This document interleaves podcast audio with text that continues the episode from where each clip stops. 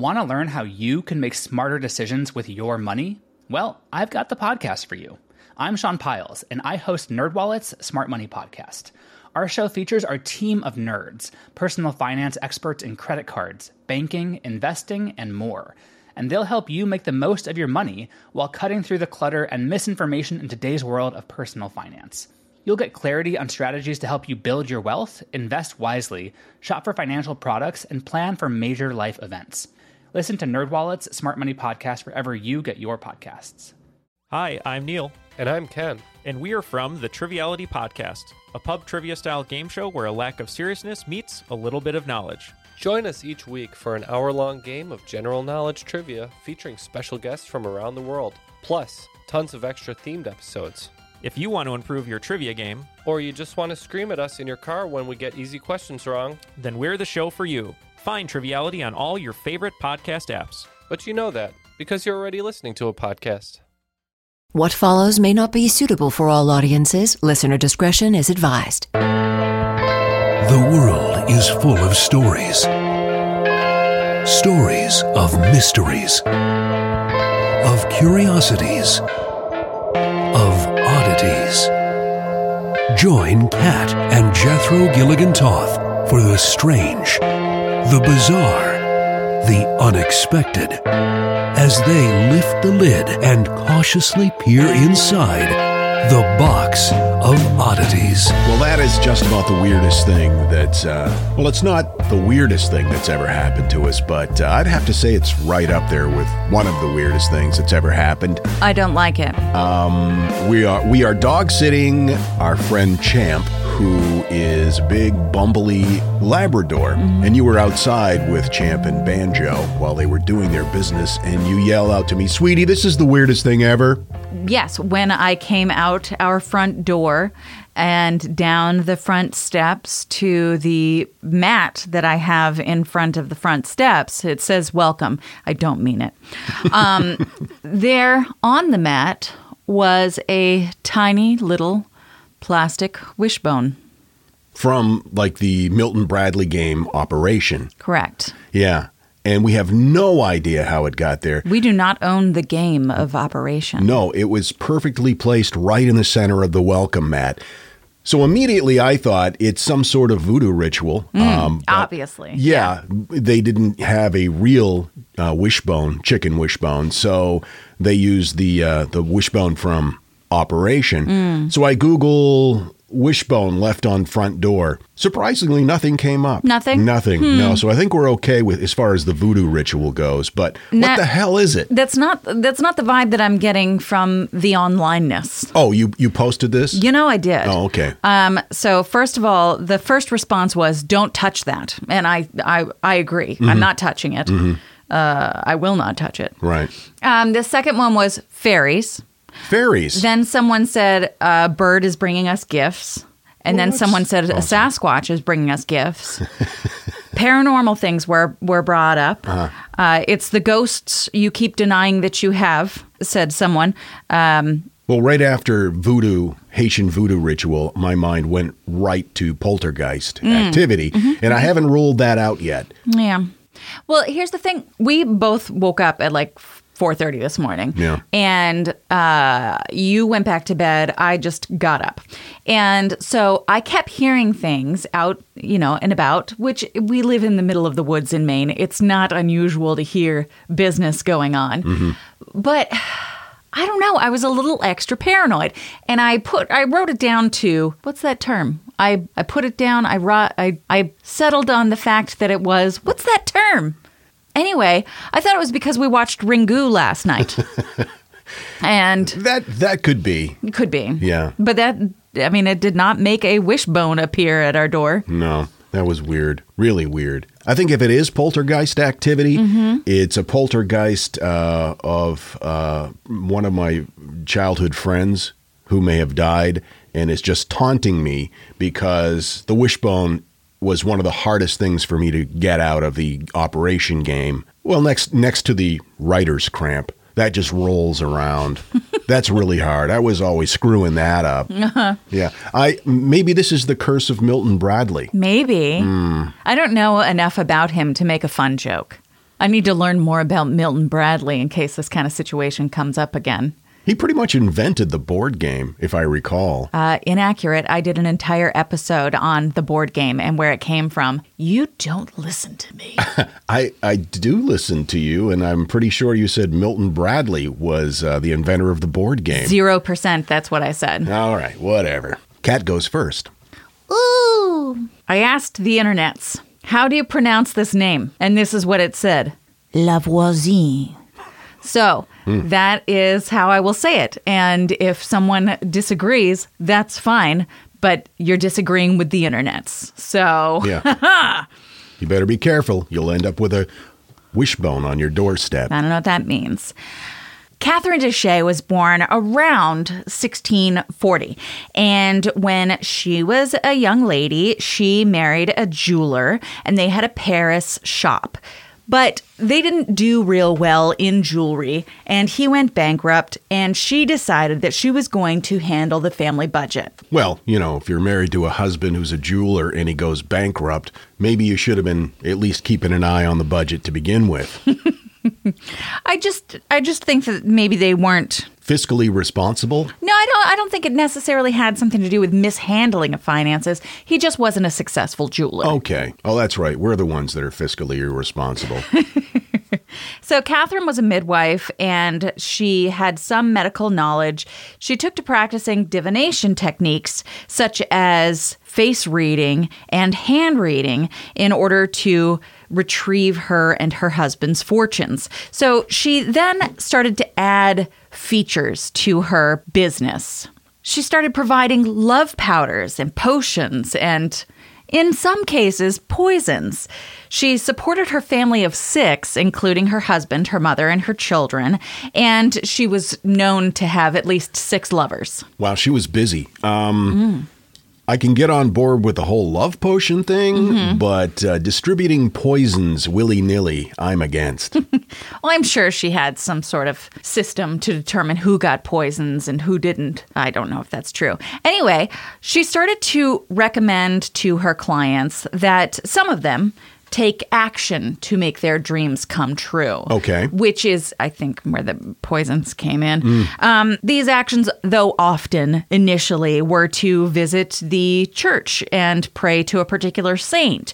Uh, she started to sell amulets, and gradually, more and more magical objects or rituals of various kinds worked their way into her business. okay, so she's building out her merch That's store. right, exactly. Good for her.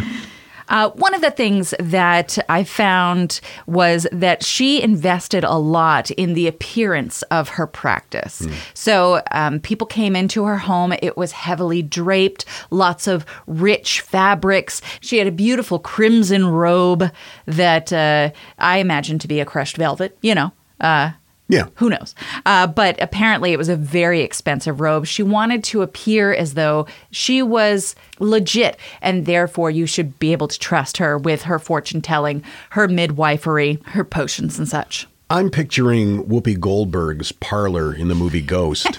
Similar, Okay. I would think, um, except in the 1600s. From the late 1660s, La Voisine, as she had become known, had wealthy clients and had become a pretty famous fortune teller among the highest aristocracy of France. She resided in a place that had a beautiful name. It was very Frenchy. and she received clients all day long. She then entertained the Parisian upper class society at parties at night. Is that where her six lovers came in? Well, I don't, I don't know where they came in, but uh, apparently they were coming in. If you know what I mean. If you know what I mean. Love If you know what I mean. In 1665 or 1666 ish, her divination was questioned by the congregation of the mission at the St. Vincent de Paul's order, and she was called in for questioning. However, Catherine, as I said at this point now known as La Voisine, was very intelligent and she stood in front of the professors at Sorbonne University and explained how her gifts worked. She was then set free for her skills and rhetoric and her impressive performance in front of her critics, she was allowed to continue business, stating that she was a fortune teller. So she was uh, uh, essentially sanctioned. She was, yeah, okay. yeah, she'd done enough. Well, she had a really cool name and apparently a rather extensive merch store. So That's right. that would lead one to believe that they were successful. Well, and also the high end clientele that she had, I would imagine, had some influence. So if they wanted for her to be able to continue her practice, mm-hmm. Part of which, as I said, she started off in medicine. Part of her practice was providing abortions. So Really? if she was, uh, and at the time it was illegal in Paris. And again, a lot of her clientele was high end aristocracy. So they would want her to be able to continue doing this work quietly. Lavoisin soon became a very popular figure in the king's court. Rumors were aplenty, though. So her love powders allegedly included such ingredients as the bones of toads, the teeth of moles, Spanish flies, iron fillings, human blood, the dust of human remains. Oh my. So some pretty uh, typical potion ingredients. Yeah, potiony stuff. Eye of newt. It was also said that she arranged for black masses where clients could pray to the devil to make their wishes come true. And during some of these masses, a woman performed as an altar upon which a bowl was placed and then a baby was held above that bowl, the blood from which was poured into the bowl. And that blood was used for Baby blood? baby blood was used for ceremonies. Oh my God. Now again, this is allegedly. Allegedly. Somebody commented somewhere on one of our pages. Why do Kat and Jethro always say it allegedly? Why why do why do they say it like that? The answer is it's fun. Try. Try it right now. Do it with us. Ready? Allegedly. See, doesn't it just feel good rolling off the tongue? Now, if we're talking real talk, allegedly mm-hmm. for me comes from Tracy Morgan's portrayal as Star Jones on Saturday Night Live. But, you know, whatever. if you thought we were just having fun, that's great. I love that you like to have fun with me. But it was a thousand percent Tracy Morgan's portrayal of Star Jones Oh. on The View hmm. on SNL. Hmm. It's just fun to say.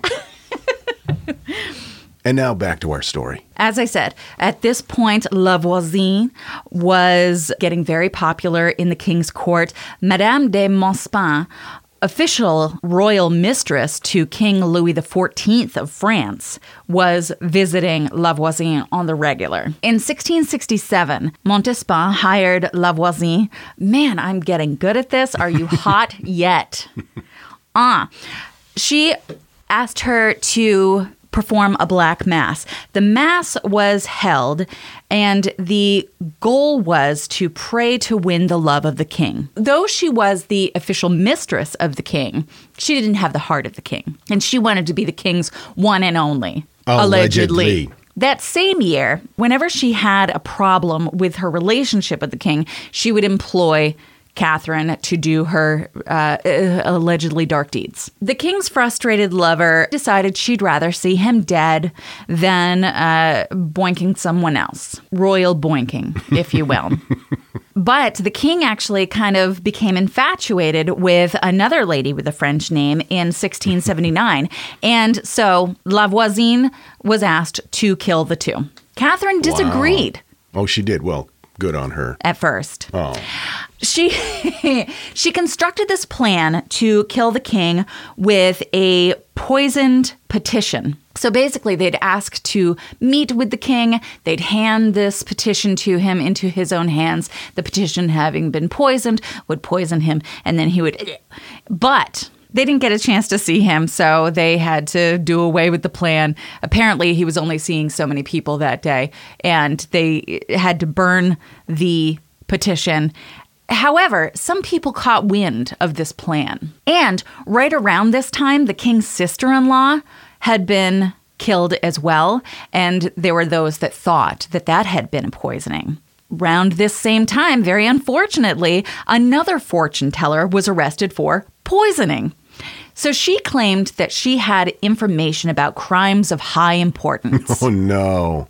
Police then became aware that there existed a network of fortune tellers in Paris who dealt in the distribution of poison. Hmm. It was then that Lavoisin was imprisoned and she was subjected to questioning. It didn't go great. Uh, apparently, she was a pretty heavy duty alcoholic, and the guards kept feeding her alcohol in hopes that the, the more intoxicated she became, the more she would talk. And she did, but she never really said anything that was helpful because she was drunk. Uh, She was slurring Yeah, I mean, her confession.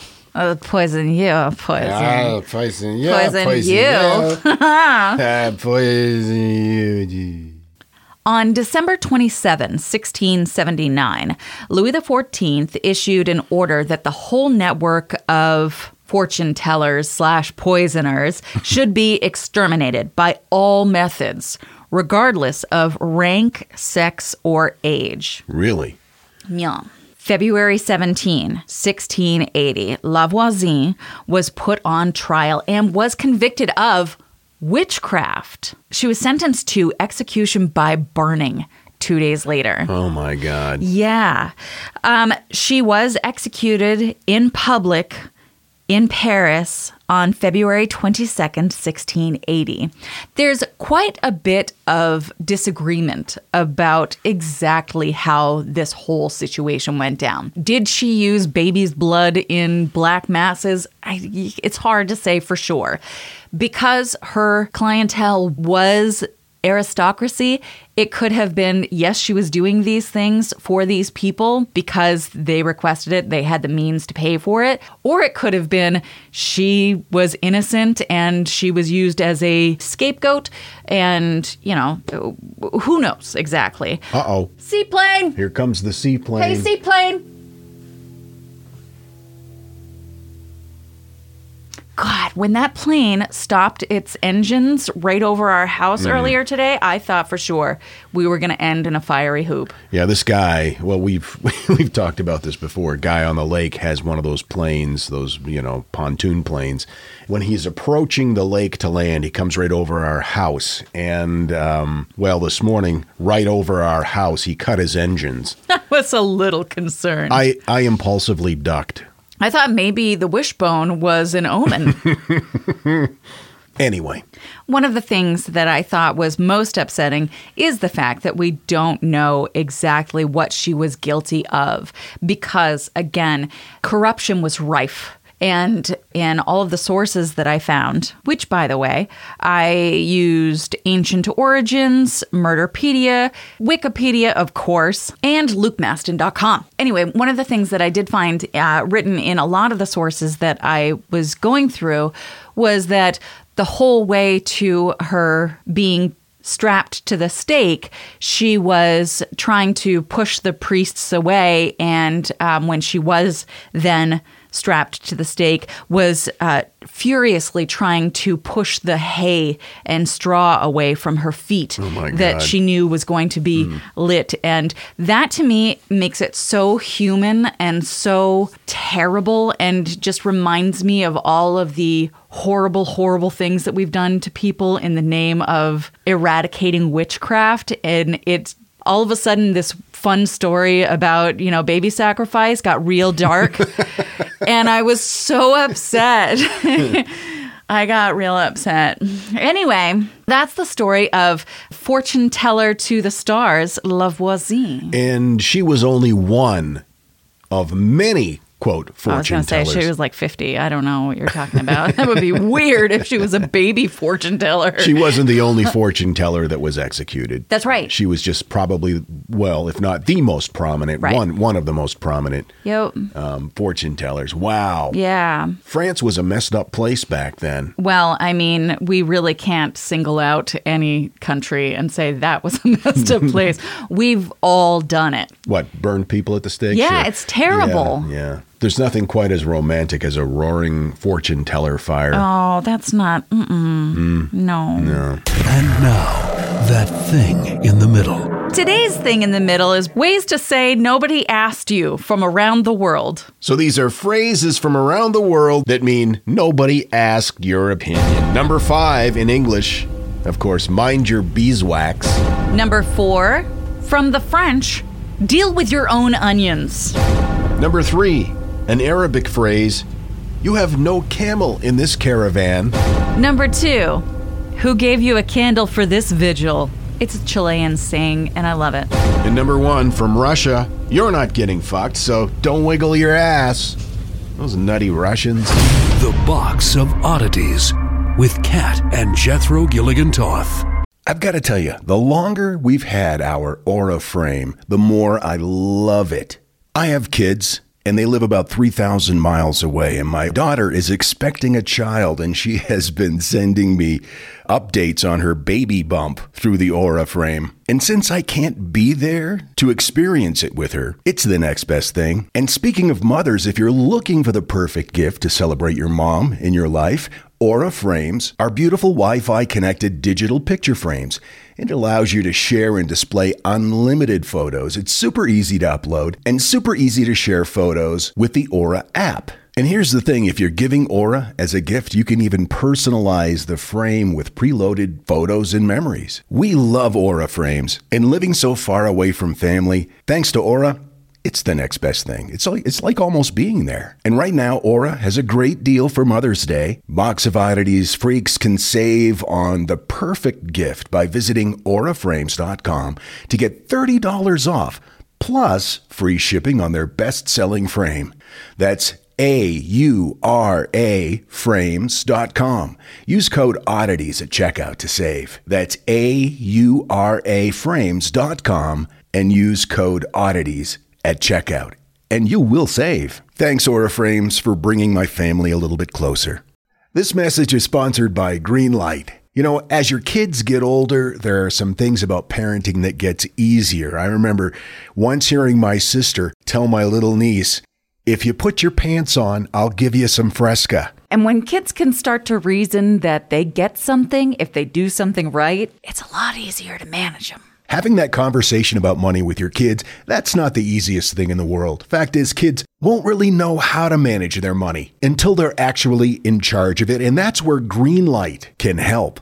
Greenlight is a debit card and money app made just for families. Parents can send money to their kids and keep an eye on the kids' spending and savings, while kids and teens build money confidence and lifelong financial literacy skills. Your kids will learn how to save, invest, and spend wisely thanks to the games that teach kids skills in a fun, accessible way. When I was a kid, I had expected chores and then I had bonus chores. And bonus chores were where I earned money. And so if you're thinking like, hey, my kid should be doing stuff around the house, yeah, no, you're not wrong. But maybe there's extra ways that they can learn how to be a successful financial money person.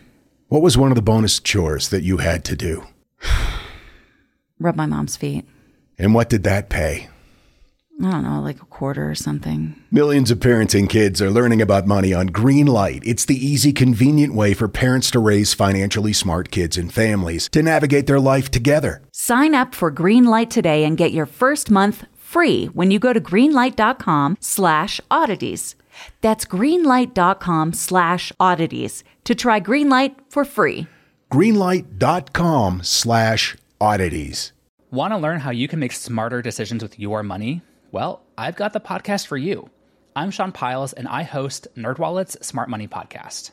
On our show, we help listeners like you make the most of your finances.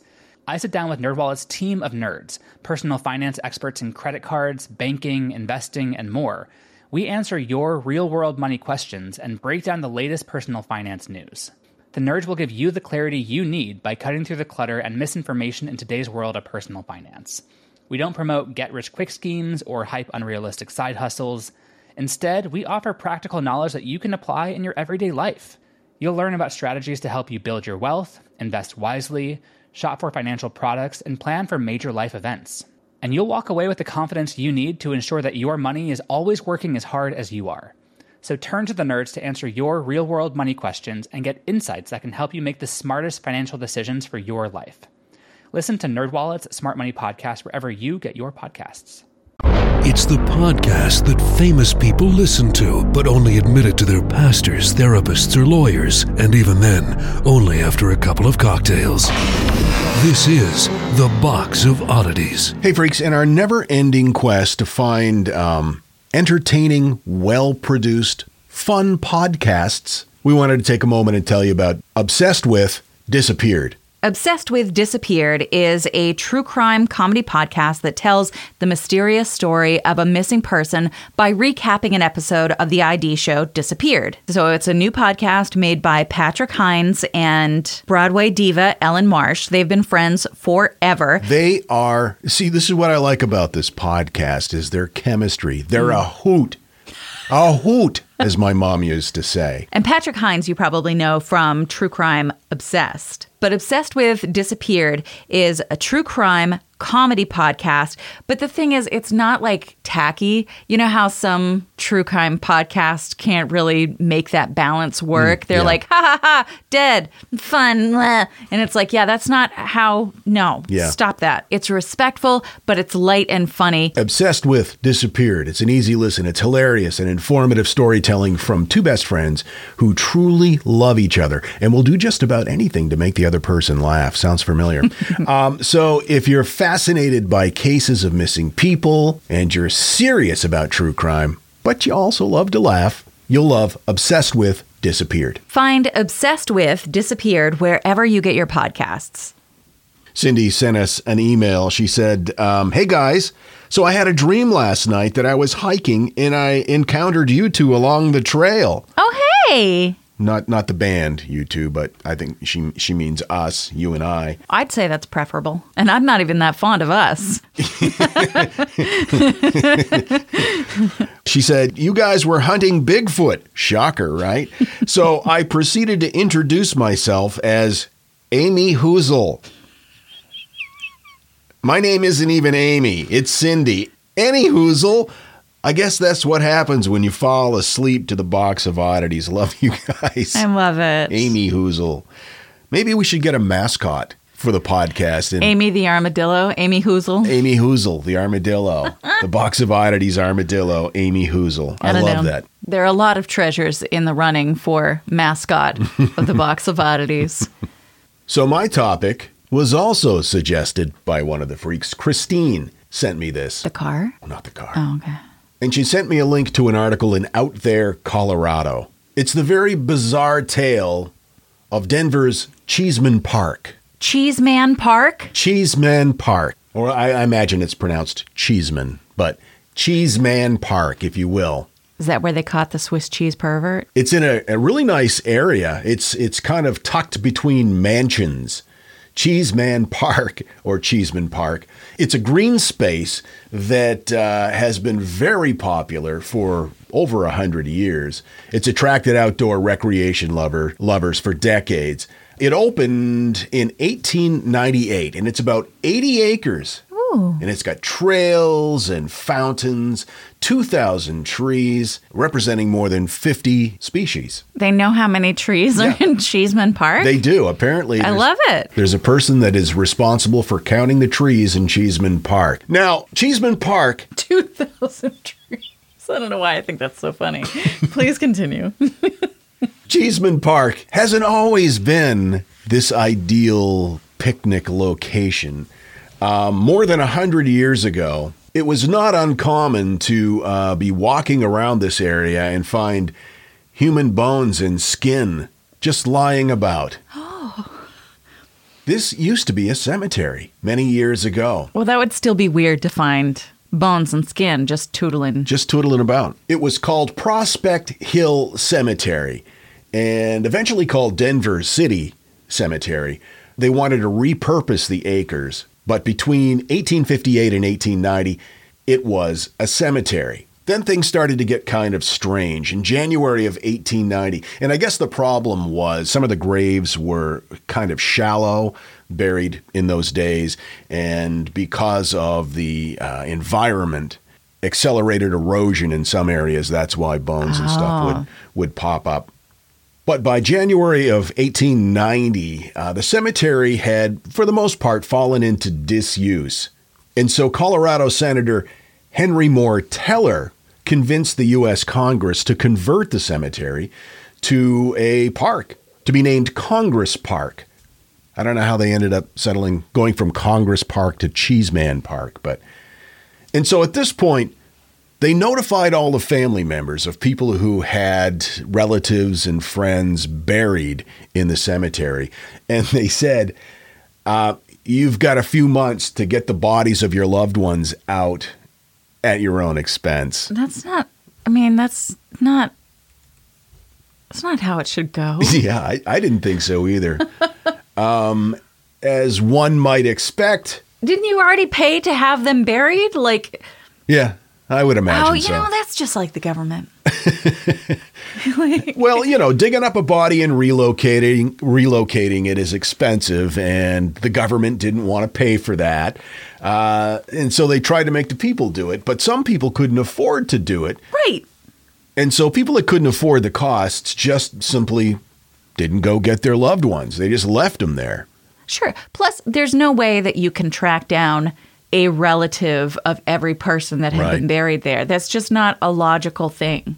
If you want to move them, it should be your responsibility to move them. In addition to the loved ones and family members that were identified that were not claimed, um, there were also a lot of graves that were unmarked. Sure. And uh, whether the gravestones had been lost. Uh, in addition to that, there were a lot of transients that died in Denver while passing through. Oh, yeah. As well as criminals. And nobody claimed any of these guys. No, of course not. So Um, ultimately, thousands of remains were left behind. Sure, unrelated. Um, thanks for this time. I have recently followed a guy on TikTok who just goes around to cemeteries restoring old tombstones, and it's a beautiful thing, and I love it, and I'm obsessed with it. Oh, that's wonderful. it's so nice. What a great idea. I'll see if I can find his name. Okay. please continue. So, as time passed, thousands of remains were left behind. Months and then years passed. Eventually, city officials said, "Well, we've we've got to do something about this. We've got to get these bodies out." so um, they they decided that uh, probably it would be a good idea if they were going to proceed with this municipal park idea that it be dead body free. At least for now. Yes. yeah. they hired a guy. He was an undertaker. His name was E.P. McGovern. yes, it was. Yep. In 1893, they asked him to uh, to take care of it. So McGovern and 18 of his employees were hired to dig up. They estimated about 5,000 bodies that were left in in this uh, old cemetery, and the per body fee was a dollar ninety, putting each new each body in a new casket. So that covered the cost of the casket. Basically, he was he was digging them up for free, but he was being able to charge a dollar ninety for the for the casket. I think that's I think that's entirely fair. And then he was to relocate the bodies to another cemetery, which was about five miles away. It's pretty disgusting work, as you can well imagine. Now, quick question. How is he identifying where all of these bodies are? I mean, if a tombstone had been destroyed or something, you wouldn't know Yeah. where they were all buried. Right, that's true. And the 5,000 bodies that they estimated, those were ones that still had grave markers. And Wow. so, you know, if he stumbled across some unmarked graves, he would remove those too. But he was just focused on where he knew graves graves were. Okay. He would dig up a plot of land. Um, he would then put the bodies in a casket and then transfer them across town um, to this other cemetery. When all was said and done, he was uh, estimated to make about $9,500, which would be about a quarter million bucks. Gosh, that sounds like great work. It's just, you know, on your own. You're not dealing with the public. You're outside. You're getting exercise. Which is why you loved your summertime job mowing graveyards. I loved it so much. it does sound pretty Attention, the town. Attention, city of Bangor. Let me mow your cemeteries. So things were going pretty smoothly. But then, oh, a little hitch in the get along. The newspaper at the time, the Denver Republican, broke this story. It was pretty unsettling. They noticed, the city officials noticed, that there was a disproportionately high number of child caskets Oh. that were being transferred to the site. And they did not have records of this many uh, children that had that had been buried there. So they thought, well, okay, maybe it's sloppy record keeping. Was he lobbing the, the bodies in half and putting Yep. What? Yep. As it turns out, I'm so sorry. McGovern realized that he could make more money the more caskets he sold because it was a prearranged fee. Man. So what he did was instead of putting the bodies in one casket, he'd break them in two and put portions in these children's smaller caskets, doubling and in some cases tripling the amount of money that uh, that he'd be paid. Wow. Some of the remains were pretty easy to split up, but uh, again, according to Out There Colorado, some were more recent burials, and he had to chop them up Involved more hacking. yeah with an axe. Oh God, that's awful. Sorry. The newspaper article from the Denver Republican describes the scene, quote, "The line of desecrated graves at the southern boundary of the cemetery sickened and horrified everybody by the appearance that it presented. Around the edges were piled broken coffins, rent and tattered shrouds, and fragments of clothing that had been torn from the dead bodies. All were trampled into the ground by the footsteps of the grave diggers, just like rejected junk." Wow. That is terrible. But also, I mean, it, it wasn't a very good deal in the first place. Just 190 per Yeah, well, coffin. Like that's not specific in any way. It doesn't involve the amount of time or labor it took to get those. Yeah. It, it wasn't a good deal. he he found a loophole for sure. I'm not saying what he did was right. No, I'm just saying it was a poorly worded contract. organized contract. Yeah. Yes. So so surprisingly, McGovern's contract was pulled. Gah. Yeah. So he's no longer on this project, but that caused a new problem. The contract was canceled, the work wasn't done, so thousands of bodies were still interred there. Some were still underground and untouched, but then there were those that, were dug up and left on the ground that he hadn't gotten around to chopping up. Oh. So there were just bodies lying around. Wow. So- so- that's terrible. So now Denver had to hire somebody else. Things got even weirder. What? Yeah. The city never hired another person to finish the job. Instead, they just started leveling the land and prepared it for the park. Stop it. Some of the open graves remained open for years. And ultimately, they were filled in with dirt and they put bushes and shrubs on it. The bodies that remained covered were just ignored. They were left behind and they were still underground when construction for the park eventually began, which was, I believe, 1907. Now, this is a really interesting choice. Um, many playgrounds choose wood chips under the swing sets. Not, um, not corpses. in this case, we've went uh, in a, an entirely different direction. Okay. CNN did an investigation on this. They revealed that uh, as many as 2,000 bodies might still remain underneath the, the ground at the park. And sadly, even to this day, they don't stay buried in many cases. It's not uncommon for people in the park to just uncover bones and tom- sometimes complete skeletons.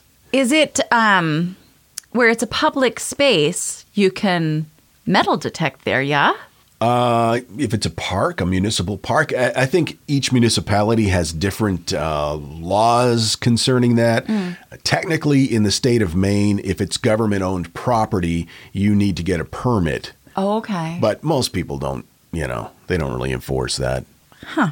In 2010, four preserved skeletons were uncovered. This is according to the Denver Post by uh, people who were doing some irrigation work. In 2008, crews were working near the uh, Denver Botanic Gardens and uncovered two complete rows of coffins uh, still in the ground. And because of the heavy rain, it brings the re- remains to the surface uh, pretty pretty quickly. That's rough.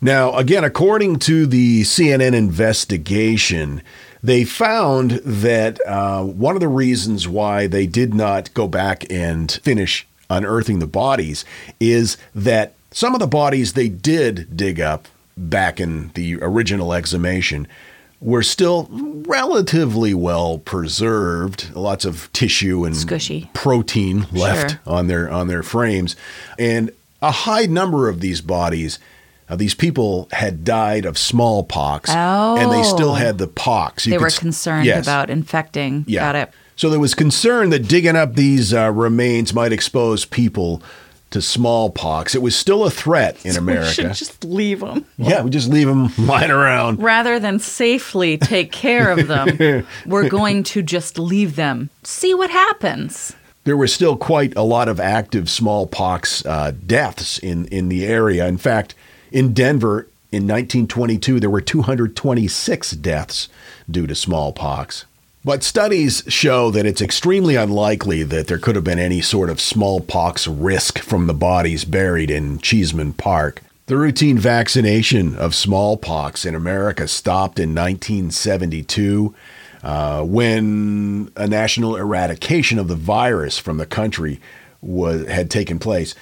But it's been determined that these remains would uh, not likely be carrying any form of this virus, nor would it be transmittable. So people strolling around Cheeseman Park to this day, especially after um, a heavy rain, maybe you're taking a summer stroll, there's a pretty good chance you might spot something sticking up through the ground. Don't worry, you won't get smallpox, but it might gross you out. I don't think smallpox is the concern for most people when it comes to corpses reaching up out of the ground. When I see a hand reaching up, Evil Dead style, Mm-hmm. my first thought is not, oh, communicable diseases. Well, actually, it's one of mine. Maybe not specifically smallpox, because I come from the generation where they they would vaccinate you at school. You can always tell what generation a person comes from if they have a scar on their left arm or their right arm if they're left-handed. You had to line up at school, and then they just infected you all. yeah, it's a neat looking scar, too. It's like, it looks like you got burned with a cigar. It does, doesn't it? Yeah. Yeah, that's what I tell people. It's nice because we've got matching, but mine's from when I burned myself with a cigar. So anyway, Cheeseman Park, that sounds nice. Oh wow, that was a lot. It was a, a lot. lot to take in. yeah, yeah, it certainly was. And now I have the song Cherry Hill Park stuck in my head, which I'm not crazy about. with the words changed to Cheeseman Park. Yeah. And then I keep also this is just how how what this is just to, to illustrate what's happening in my brain right now. It's Cheeseman Park Gruyere. Gruyere. Fondue though. Yeah. Mm, brie. Some people are named Brie. That's different though. Fondue. Gruyere. Cheeseman Park. Patrick Swayze. Armadillos. monkey, monkey underpants. hey, we got some really nice things in the mail, and we wanted to take a moment and thank you. Okay. First of all, I'm wearing Oh, earrings. Yeah. Little ASMR with my earring gifts. You're welcome. Um, so Melissa sent us a care package.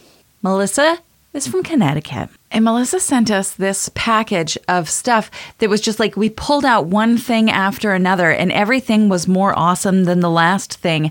And about halfway through the box, I started crying. Yeah, you did. And it's just, That boo sign yes. that was hand painted, and it had a lot of phrases on it, like Amy Hoozle. Um, yeah. So there was the boo sign with tons of fun box of oddities terminologies on there. Some beautiful earrings, a tardigrade Christmas ornament, a bag of candy, which I still have the bag that it came in, and a beautiful letter. And we just appreciate it so much. And anyway, that's it. That's it. Thanks a lot. Thank you so much. And, and thank you to everybody who has taken the time to send us a note, uh, whether it's in the mail, we get cards from people. It, it's it's really nice to see that people still do handwritten letters and notes. right? You know, yeah. it's pretty great. And we've received a lot of love over the last month or so. And uh, it's just, it means a lot. Whatever. I'm not going to get into this again. All right. We'll see you next time. Until then, keep flying that freak flag. And fly it proudly, you beautiful freak. And so, let it be known that the box of oddities belongs to you, and its fate is in your hands. The box of oddities commits to the telling of stories stories of the strange, the bizarre, the unexpected. We wish to offer our deeply felt gratitude and appreciation for your patronage. TheBoxOfOddities.com. On Facebook at Facebook.com slash Box of Oddities Podcast. On Twitter at Box of Oddities. And Instagram at Box of Oddities Podcast. Copyright 2020, all rights reserved.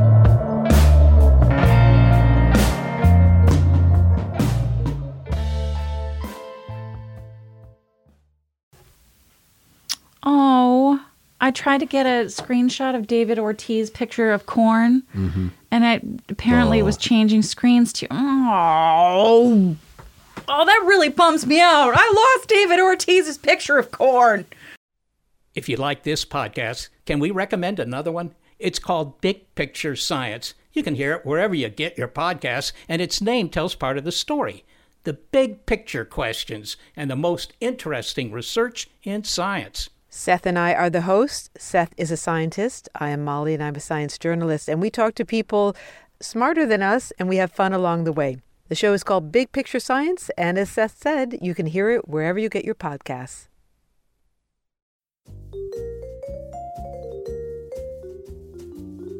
Do you love history but hate when it's stuffy and boring? Well, look no further and join me, Katie Charlwood, your friend, the neighborhood social scientist and reader of books, as I delve into unsolved historical mysteries, murders by gaslight, and of course, women who have been misrepresented through all time. On Who Did What Now, the history podcast that's not your history class. Listen wherever you get your podcasts.